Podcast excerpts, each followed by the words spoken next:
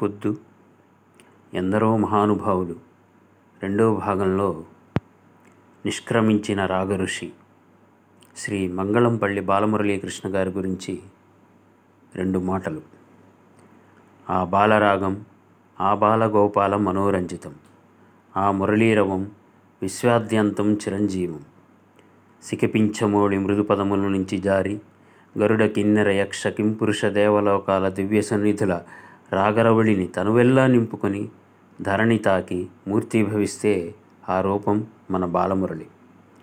సృష్టి స్థితి లయల అనుక్రమణిత గమనాగమన శబ్దభంజికలు సప్తస్వర నిర్మిత రాగాలుగా, ఆ రాగాలను శృతిలయల సమ్మేళితమైన తాళాలతో సంపుటీకరించి అనుసంధానించి శాస్త్రీయంగా నిర్మితమైన ఒక విద్యని, ఒక శాస్త్రాన్ని దోసిటపట్టి తాను తన భౌతిక మానసిక చైతన్యంలో కలుపుకొని ఆ విద్యకు శాస్త్రానికి తనే మారుపేరుగా ఉండిపోయిన మహామనిషి. ఎక్కడో మనిషి మేధస్సుకి, భౌతిక తార్కిక దృష్టికి అందని వేరే లోకాల బుద్ధిజీవుల సంస్కృతి నాగరికతల్లో విరాజిల్లే సంగీత గంగను భువికి అందించిన నాద భగీరథుల వారసునిగా నిలిచిన ఘనమూర్తి. కృతి కానీ, కీర్తన కానీ, రచన ఏదైనా, భాష ఏదైనా ఆ గళంలో ప్రాణం పోసుకుంటే రసచరి వెల్లువై ఓలలాడిస్తుంది.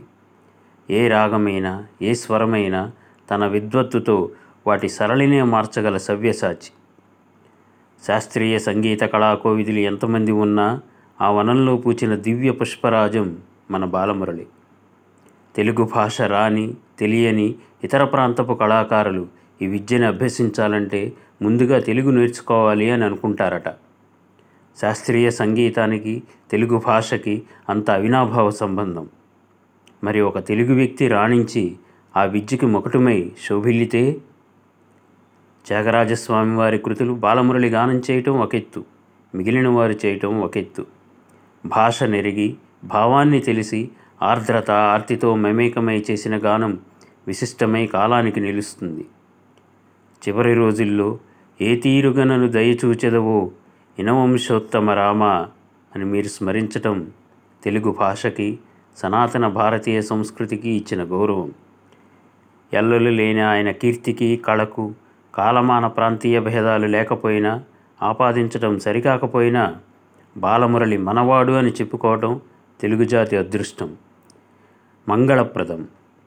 వేణువై భూమిని తాకి భావాల రాగాల తాళాల తేలుతూ గంధర్వలోకాల మీదుగా కైలాసాల వైకుంఠాల విహరించి శ్రీచరణ మధుపమై చేరి కాంభూజి ఆలపిస్తూ ఆనందాంబుదిలో అమరులైన భూపాలమై ఉదయరాగ కాంతులీనుతూ మరల ప్రభవించెదురుగాక. ఓ రాగర్షి, మీ రాజసానికి అక్షర నీరాజనం.